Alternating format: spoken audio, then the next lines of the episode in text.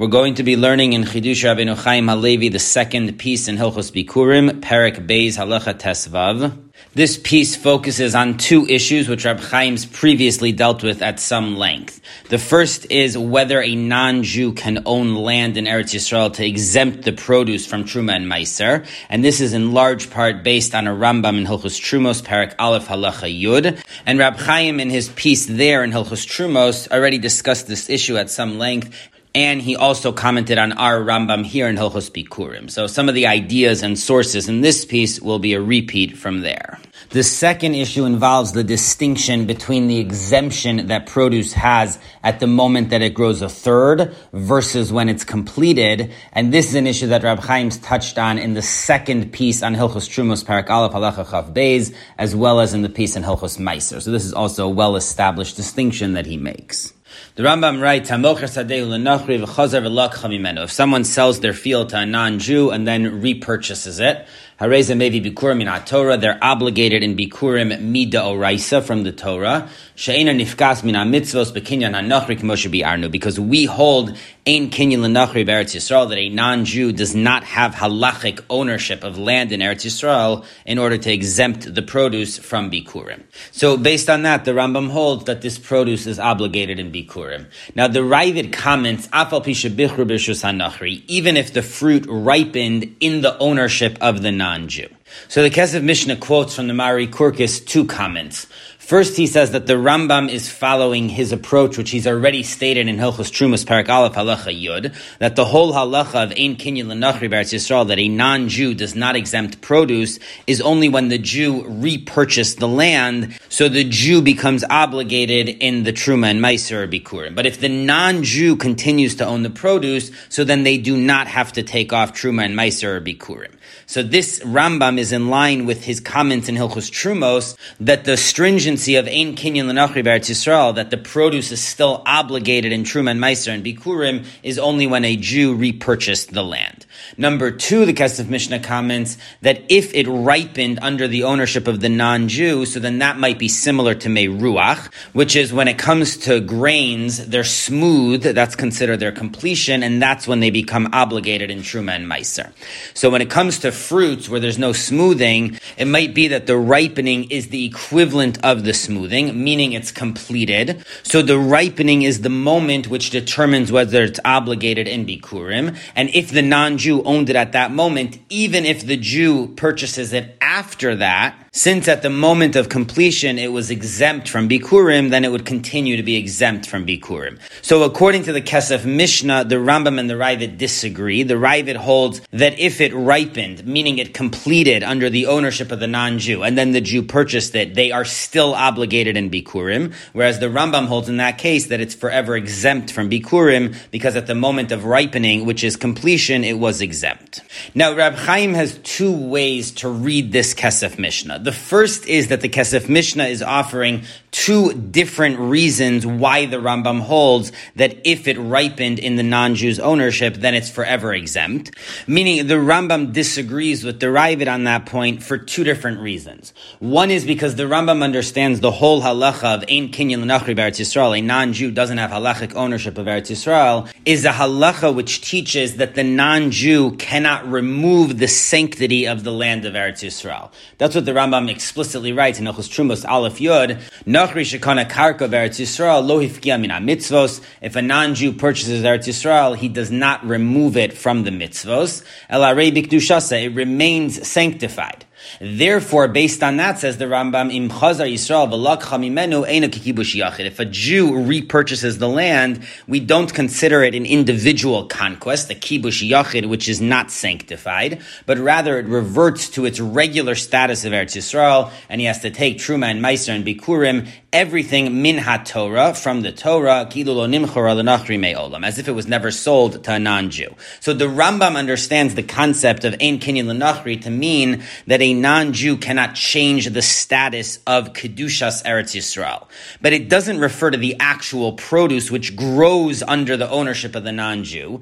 There the Rambam holds that the non-Jew's ownership would remove the obligation of Terumah and Meiser and Bikkurim from the produce. In other words, the halacha of Ein Kinyan Lenachri is about the land, not about the produce. The produce is exempt from Terumah and Meiser and Bikkurim so long as it grew under the ownership of the non-Jew. So based on the Rambam's approach in Hilchos Terumos, coming back to this Rambam in Hilchos Bikkurim, he's repeating the same thing. If the produce grew and even ripened under the ownership of a non-Jew, and then a Jew purchased it, so it's exempt from Bikkurim because that produce was owned and grown by a non-Jew. So that's reason number one, and it has nothing to do with the equivalency between ripening and completing or smoothing the grains.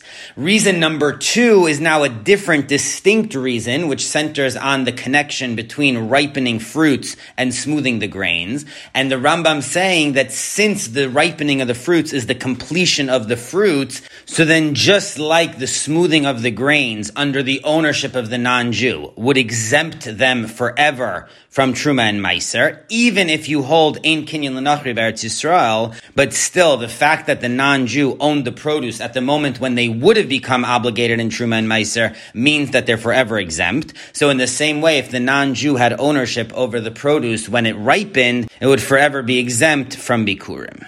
So that's approach number one to interpreting the Kesef Mishneh, that he's giving two distinct reasons why the Rambam holds that fruit which ripened under the ownership of a non-Jew is never obligated in Bikkurim, even if a Jew then goes ahead and purchases it. But Rav Chaim says that there's another way to read the Kesef Mishneh's comments, and that is that both comments are working together. They're not separate and distinct, but they're both needed in order to explain the Rambam's view. Because there's a problem with the first reason, that Ein Kinyan Lenachri only applies to the land, but the produce is still exempt from Terumah and Meiser, or Bikkurim in this case. Because the Rambam explicitly in Terumos Aleph Yud Aleph says that if the Jew purchased the grains and then completed them, then he is obligated in Terumah and Meiser. So in the same way, if the Jew owned the fruits when they completed growing, he should be obligated in Bikkurim. But the Rambam says a blanket exemption. So the answer is that there's a difference between grains and fruits, because grains have the moment of Meruach, the smoothing.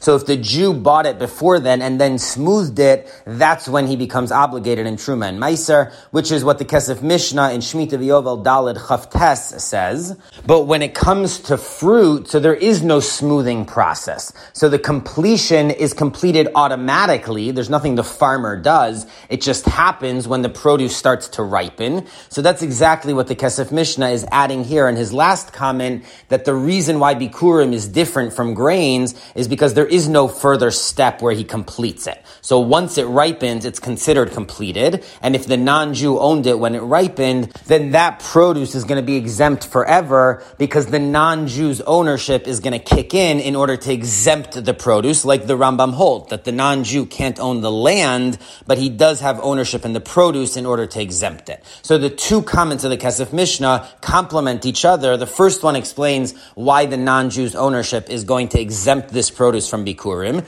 And the second one answers the implicit question, why is it different from grains, where if the Jew purchases it and smooths it, he becomes obligated in Terumah and Meiser? And the answer is because here there is no second moment of completion. Once it's ripened, it's considered completed. But now Reb Chaim asks two questions on the Kesef Mishnah's approach. The first is that the Gemara in Gittin on Daf Mem Zayin seems to imply that the whole issue of Yesh Kinyan Lenachri or Ein Kinyan Lenachri, that whole debate, centers on the produce itself, not on the land, the way the Kesef Mishnah said. Because the Gemara asks a question on the opinion that Ein Kinyan Lenachri, that a non-Jew does not exempt the produce, from a brisa which says that if a Jew bought a field from a non-Jew before the produce grew a third, and then it grew a third under the ownership of the Jew, and then he sold it back to the non-Jew, so chayeves b'meiser shekvar nischaiba. That produce is obligated in Meiser because at the moment it grew a third, which is when the obligation begins, it was owned by a Jew. So that produce, even though it's then subsequently bought by a non-Jew,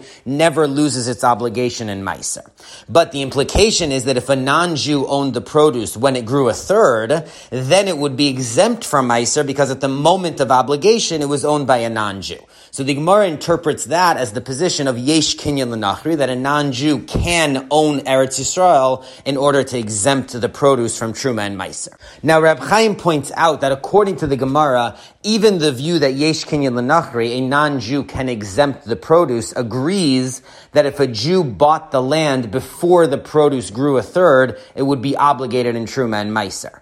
So that shows you that nobody holds that a non-Jew can remove the sanctity of Eretz Yisrael land. The whole issue and debate is whether a non-Jew who owns produce which grows a third exempts that produce. But nobody thinks that the land loses its sanctity because a non-Jew bought it. So this contradicts the Kesef Mishneh's approach to that debate, that the whole debate is about the land itself, but everybody agrees that the produce which grows under the non-Jew's ownership is exempt.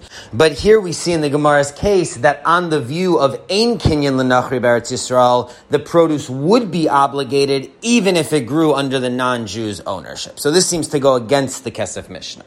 And the second question Rav Chaim has on the Kesef Mishneh's view is once the produce grew under the ownership of the non-Jew, so it's exempt from Terumah and Meiser, how could it be that when a Jew purchases it and completes it, the obligation of Terumah and Meiser comes back? Once something is exempt from Terumah and Meiser, it should remain that way. How does it become re-obligated in Terumah and Meiser?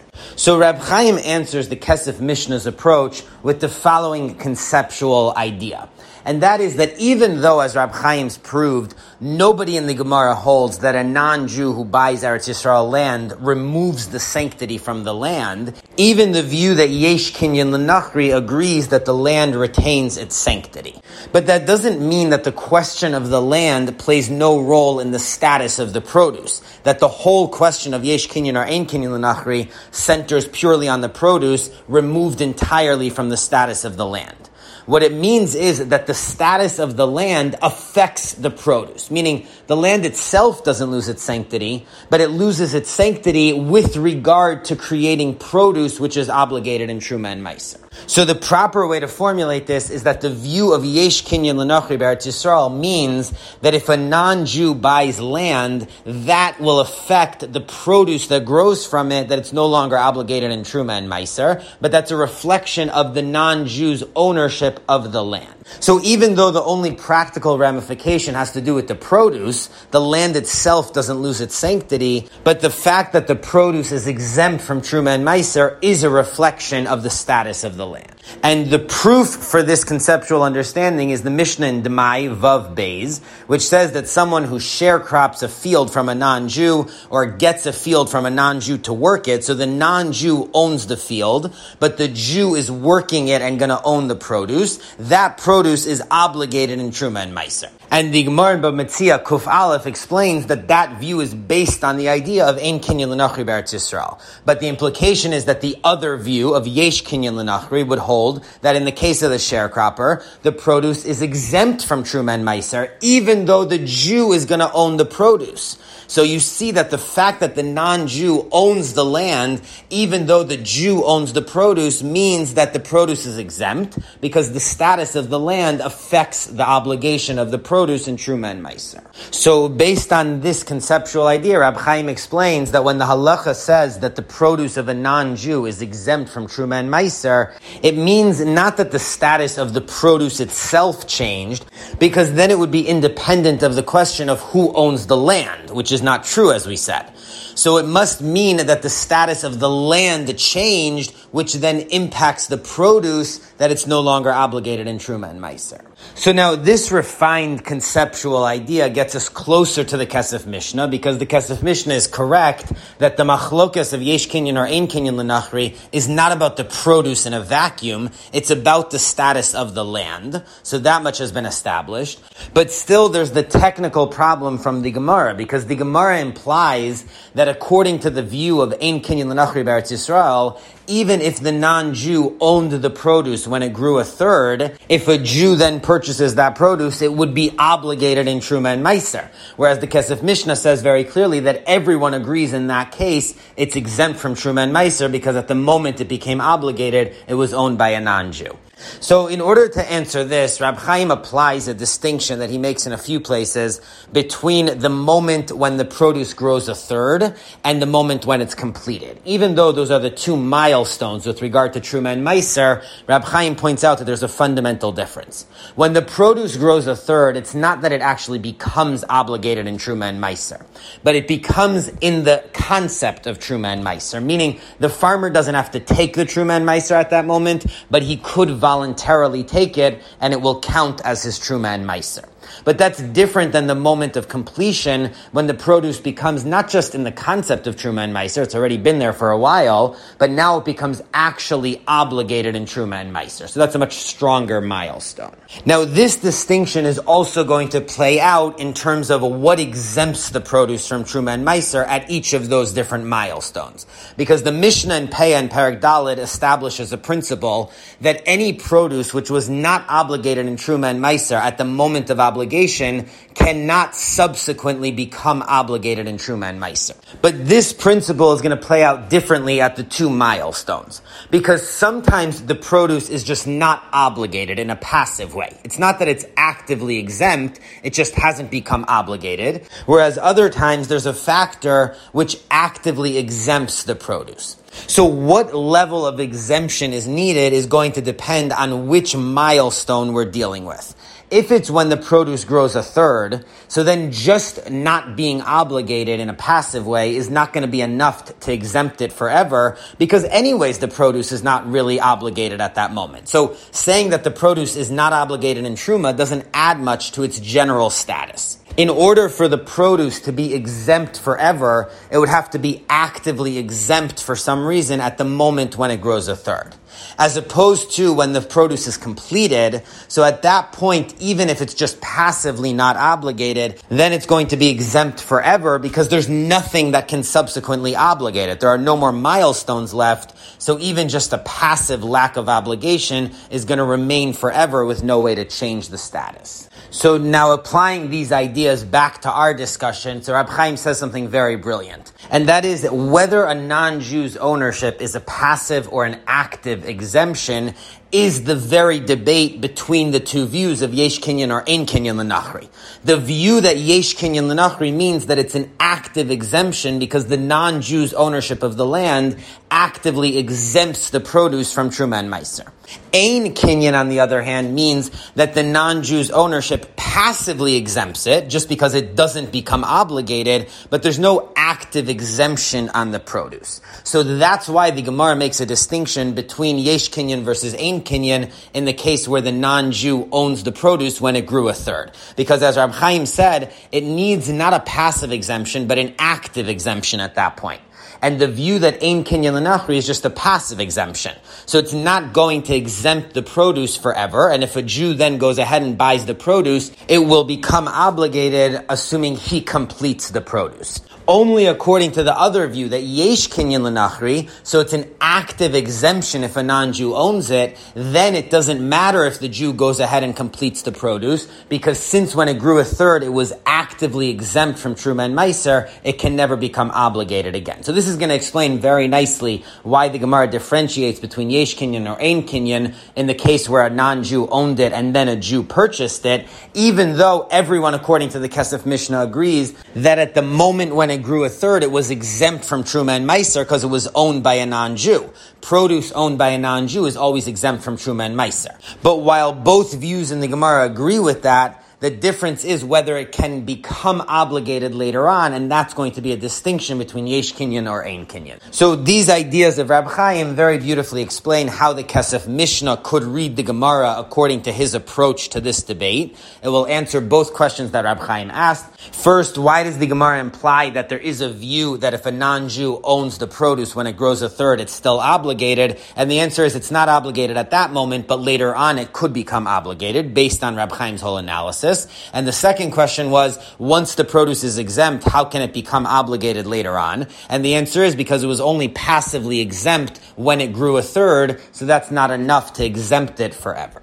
Now Reb Chaim continues to develop this idea, and he points to the Rambam that he quoted before in Terumos Aleph Yud Aleph, where the Rambam says that if a non-Jew buys land in Eretz Yisrael, so if he completes the produce, then it's exempt from Terumah and Meiser, but if a Jew buys it and completes it, then the Jew is obligated in Terumah and Meiser. So Reb Chaim explains that his analysis is going to explain nicely this halacha in the Rambam too, because the halacha is Ein Kinyan Lenachri B'Eretz Yisrael, which means that when a non-Jew owns land in Eretz Yisrael, it's a ptura ba'alma. It's a passive non-obligation on the produce. But it's not a hafka. It's not an active exemption.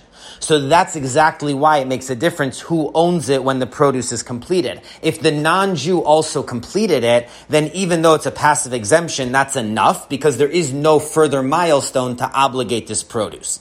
As opposed to if a Jew bought it in the meantime and then the Jew completed it, so even though it was passively exempt at the moment when it grew a third, but now that the Jew purchased it and completed it, at that moment it becomes obligated, and that's why the Rambam rules that it's obligated fully in Terumah and Meiser. So Reb Chaim's approach is going to very nicely explain this distinction the Rambam makes in Terumos Aleph Yud Aleph between who did the Meruach, the Jew or the non-Jew, even though it was grown by the non-Jew.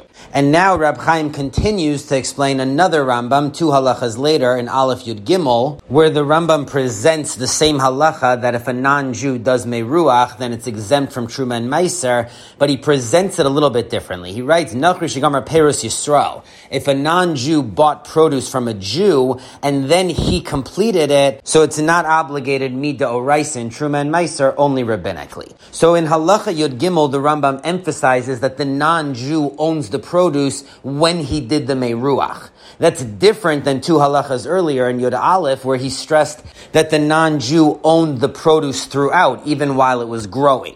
So Reb Chaim explains that in fact the Rambam is alluding to two different concepts in these two halachas. In Yud Gimel, he's telling us the halacha that if a non-Jew owns produce and then completes it, then it's exempt from Terumah and Meiser. And the reason is very simple, because a non-Jew's Meruach is not going to obligate in Terumah and Meiser. So that's why this produce is exempt. But in Halacha Yud Aleph, according to Reb Chaim's reading, the Rambam is alluding to his conceptual idea that he's developing.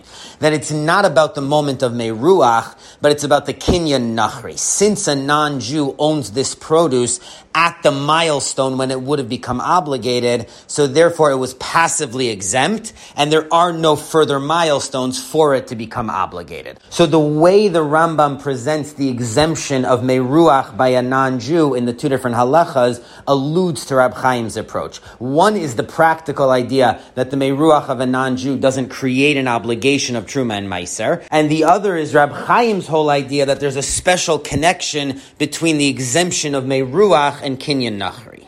And now, using these ideas, Reb Chaim returns to the Kesef Mishneh, quoting the Mahari Kurkus, and based on the ideas he's developed, he explains the Kesef Mishneh's approach with more color. And that is, the Kesef Mishneh is basically applying the same framework from grains with Meruach and the Kinyan Nachri to the case of Bikkurim on fruits. And he's saying that once the fruit ripened in the ownership of the non-Jew, so even though that's a passive exemption, but since the ripening Ripening is the final stage of completion, because there is no smoothing for fruits. So once there's a passive exemption at the final stage of completion, then it's a forever exemption. So the Kesef Mishneh is pointing out that Bikkurim works the same as Terumos and Meisers for grains. And even more so, that's why the Kesef Mishneh invokes the halacha of Meruach Nachri in this context. He compares the case where the fruit ripened in the ownership of the non-Jew to the halacha of Meruach Nachri, which is exempt, even though Meruach doesn't seem to have any connection with who owns it. So why is the Kesef Mishneh comparing the case of who owns Bikkurim to the case of who completed the grains? So the answer is, like Reb Chaim just explained, because there's another element of Meruach Nachri, which is that when the non-Jew owns it, then it becomes a forever exemption. So that's the element the Kesef Mishneh is invoking here, that if the non-Jew owns the fruit when it ripens, which is its last chance to become obligated in Bikkurim, then it's going to be a forever exemption. So this explains very nicely the whole approach and all of the comments of the Kesef Mishneh that Reb Chaim's brought together.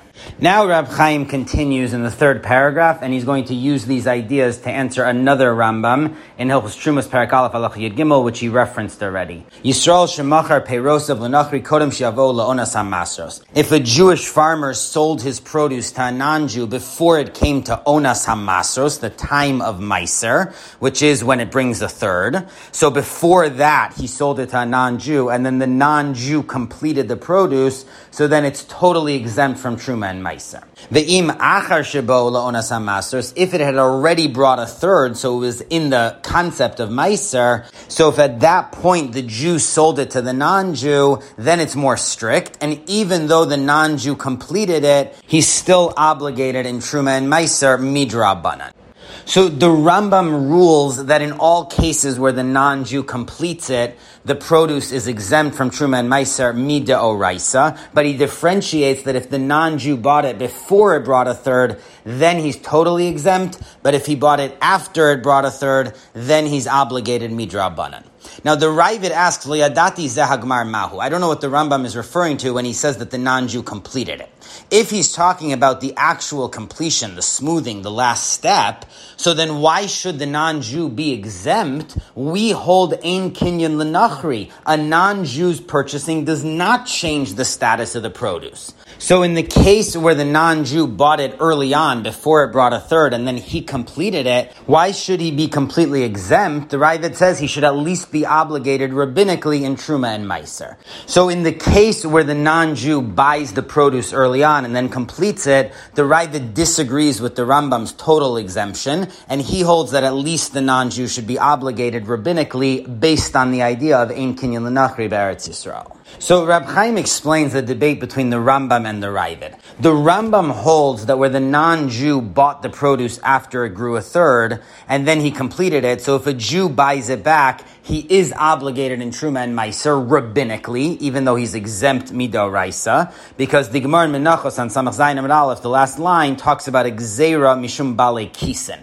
The rabbis were worried about wealthy Jews who would either mistakenly buy from another Jew and think it was still exempt, or they would try to skirt the system and sell the produce to a non-Jew when it was being completed. Either way, in order to avoid these issues, the rabbis instituted a rabbinic obligation of Terumah and Meiser in that case. But the Rambam holds that if the non-Jew purchased the produce before it grew a third, then it's totally exempt, because the exemption is not just a matter of who completed it, it's a stronger exemption that when it grew a third to begin with, it was owned by a non-Jew. So there, there is no rabbinic obligation of Terumah and Meiser. And that's exactly what the Raavad disagrees with, and he says that Ein Kinyan Lenachri means that there is no stronger exemption, even though it was owned by a non-Jew when it grew a third. That's an irrelevant factor, because the non-Jew's ownership doesn't affect the status of the land. So it should be the exact same case as a non-Jew who bought the produce later on in the process, and in both of them there should be a rabbinic obligation to take Terumah and Meiser. So Rav Chaim suggests that his approach in the Rambam so far could answer this Rambam too. Because even though the Rambam agrees Ein Kinyan Lenachri, he interprets that to mean that there's no active exemption, but there is a passive exemption. So that would differentiate between the case where the non-Jew bought it earlier in the process versus later. When he buys it later, at least when the produce grew a third, it was owned by a Jew and it was obligated in Meiser at that point. So in that case, the rabbis created a rabbinic obligation of Terumah and Meiser. But in the case where the non-Jew buys it earlier in the process, so when the produce grew a third, it's not that it was actively exempt, but it was passively exempt because it was owned by a non-Jew. So that's enough to differentiate that the rabbis never made a decree in that case, and that's why it's totally exempt from Terumah and Meiser if a non-Jew buys it and completes it. So Reb Chaim's explanation in the Rambam of what Ein Kinyan Lenachri means will also explain this Rambam and why he believes that the whole Gzera Midrabanan of Terumah and Meiser, where a non-Jew completed it, only applies in a case where a non-Jew bought it later on in the process. But earlier on, where there was no obligation whatsoever, so there, according to the Rambam, it's a full exemption. And Rav Chaim brings a proof to his approach from the Rambam a few halachas after that, in halacha chaf, where the Rambam has a case of a Jew and a non-Jew who own a field in partnership. So the Rambam rules that if they then split it, certainly after the produce has been cut, but even if it's still standing, so it's Tebel the Chulin Meruach kovin b'chol klach v'klach mechelko shel nachri. The halacha is that there's tebel and chulin permitted and prohibited mixed up in each stock which belongs to the non-Jew. So the Jew takes his portion of the split and has to take Terumah and Meiser on it. But even in the non-Jew's portion, it's also obligated in Terumah and Meiser because it has Tevel mixed in there. And then the Rambam concludes, Afal Pishamirchan Anachri v'chiyuvim midivrehim. This is true even when the non-Jew completed the produce, so the whole obligation is only midrabanan. But even though the obligation is midrabanan, still the non-Jew's portion is obligated. So that's the Rambam's conclusion, that if the non-Jew takes the portion and then sells it to a Jew, that Jew is obligated to take Terumah and Meiser midrabanan. So Rav Chaim deals with a very important question on this psak of the Rambam. And he points out that there's really three portions in this case. One is the portion of the non-Jew which he keeps, which is totally exempt from Terumah and Meiser, even midrabanan, and that's based on the Rambam's shita we just saw earlier, that if the non-Jew owned it while it was growing and finished it, so then it's totally exempt, even midrabanan. So in this case, because of the partnership, that portion is totally exempt. Anything which is owned as the Jew's portion is totally obligated in Terumah and Meiser, even midoraisa, it's fully obligated. And again, that's based on the psak of Ein Kinyan Lenachri. The non-Jew's ownership does not in any way affect or limit the Jew's obligation in Terumah and Meiser. So anything that's part of the portion of the Jew is totally obligated midoraisa. But then there's the third case, which is the produce of the non-Jews, which is sold to a Jew. And that's what the Rambam's saying, that it's obligated midrabanan.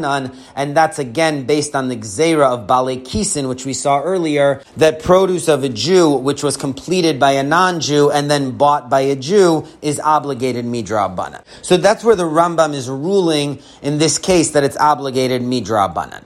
Now, the idea that the Rambam says that the non-Jew's portion is not totally exempt from Terumah and Meiser is based on the concept of Yesh Breira, that you can't retroactively clarify something in halacha. Now, in general, we hold Yesh Breira in cases of drabanan, that it could be retroactively clarified. Only in cases involving a deoraisa issue do we hold Ein Breira. So the ruling of the Rambam that the non-Jew's portion does have a potential obligation in Terumah and Meiser is based on Ein Breira, because if you hold Yesh Breira, so then once the non-Jew takes his portion, it's retroactively clarified that that was always his produce, and it would never be obligated in Terumah and Meiser at all. So the fact that it could become obligated is based on Ein Breira. But Rab Chaim asks that this whole case only involves the drabanan issue, because since the non-Jew completed the produce, so that Meruach Nachri means that there is no obligation of Terumah and Meiser midoraisa. It's only potentially midrabanan. So the whole question involves Terumah and Meiser midrabanan, and we should say Yesh Breira. Now, this part of Rab Chaim's question is also asked by the Radbaz in his commentary on the Rambam here. But Rab Chaim adds a very sharp point which strengthens his question. And that is that even though part of the issue here centers on whether the non-Jew's ownership, meaning his partnership, affects the status of the produce, so that's actually both a doraisa issue and a drabanan issue.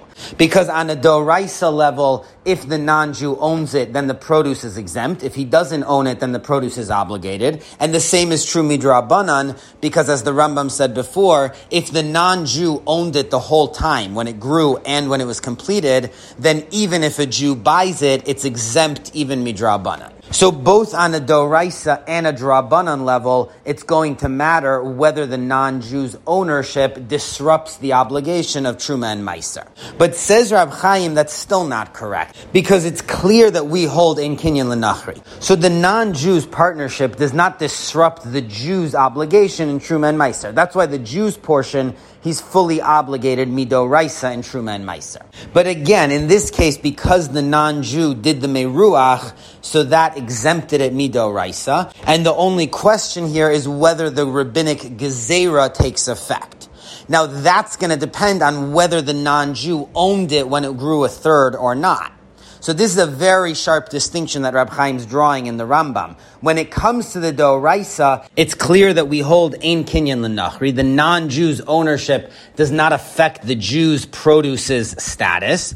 But when it comes to the Drabanan, so suddenly Ein Breira, we're not sure whether the non-Jew owned it when it grew a third or not. So Rav Chaim says that the answer to this question is based on his whole idea in the Rambam, that when the Rambam says his case, that produce which grew under a non-Jew and then was completed by a non-Jew and then sold to a Jew is totally exempt from Terumah and Meiser, that's based on the idea that when it grew a third, it was owned by a non-Jew, so there was no obligation at that moment.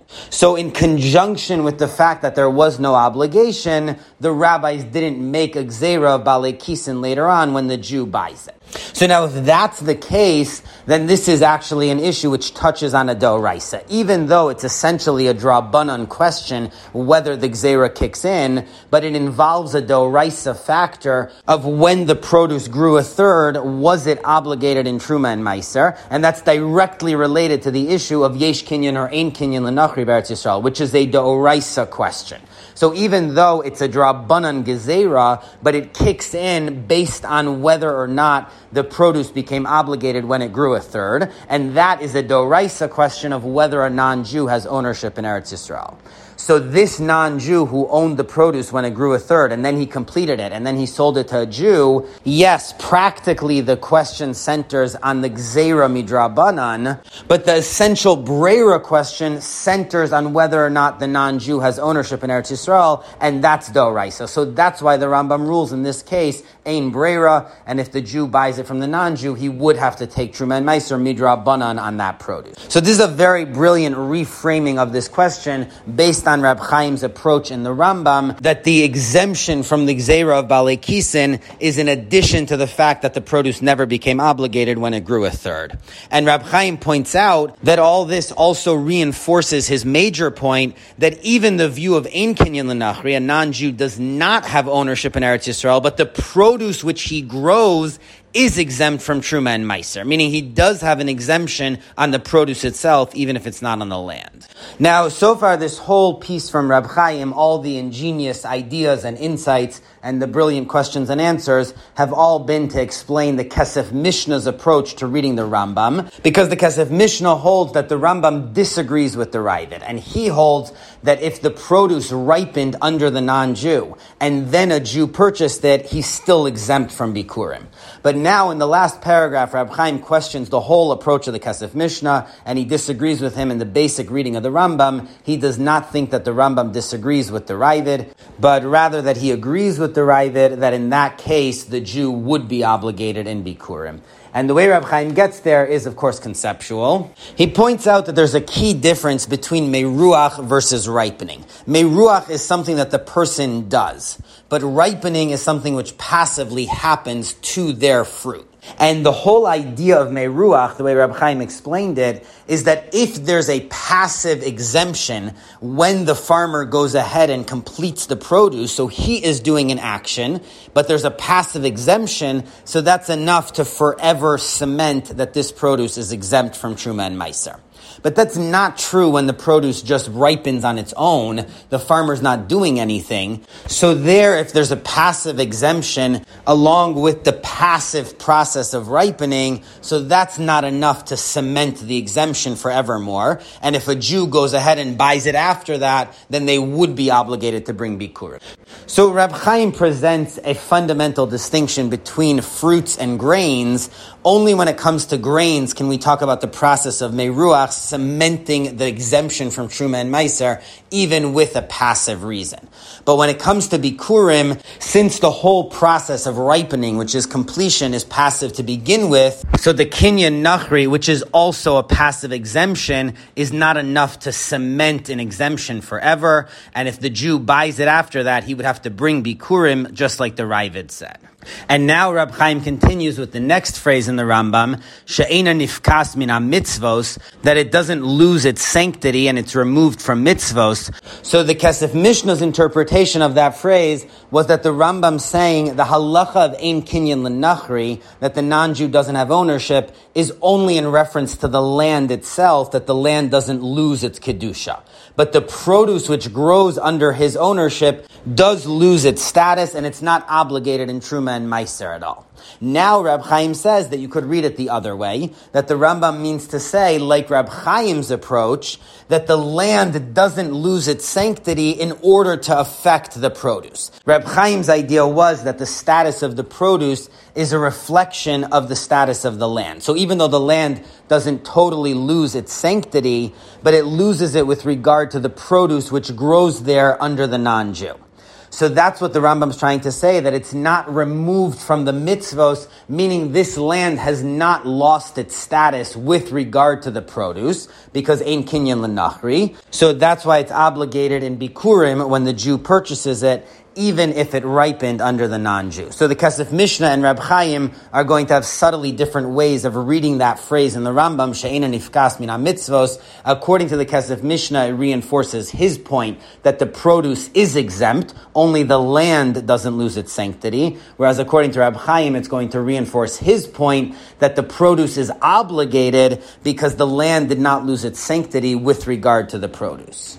And in conclusion, Rab Chaim has two proofs to his reading of the Rambam. The first is that the Rambam in Trumas Aleph Yud groups the halacha of Bikkurim together with Terumah and Meiser. So he seems to imply that they're all in the same group. They all have parallel halachas. Now, with regard to Terumah and Meiser, so it's clear in the Rambam in Halacha Yud Aleph, right after that, which we saw before, that it's not enough that the produce grew under the ownership of the non-Jew, even if it fully ripened. That would not exempt it forever unless the non-Jew also did Meruach. So in the same way, says Rab Chaim, with regards to Bikkurim, it's not enough to exempt it forever, the fact that it grew and ripened under the ownership of the non-Jew, because there has to be a similarity between the case of Bikkurim and Terumah and Meiser. The Rambam implies they have the same detailed halachas. So just like Terumah and Meiser, it's not enough to just grow under the ownership of the non-Jew. The same is true of Bikkurim, and if a Jew then purchases that produce, he would be obligated in Terumah and Meiser and Bikkurim, since they all have the same detail of the halacha.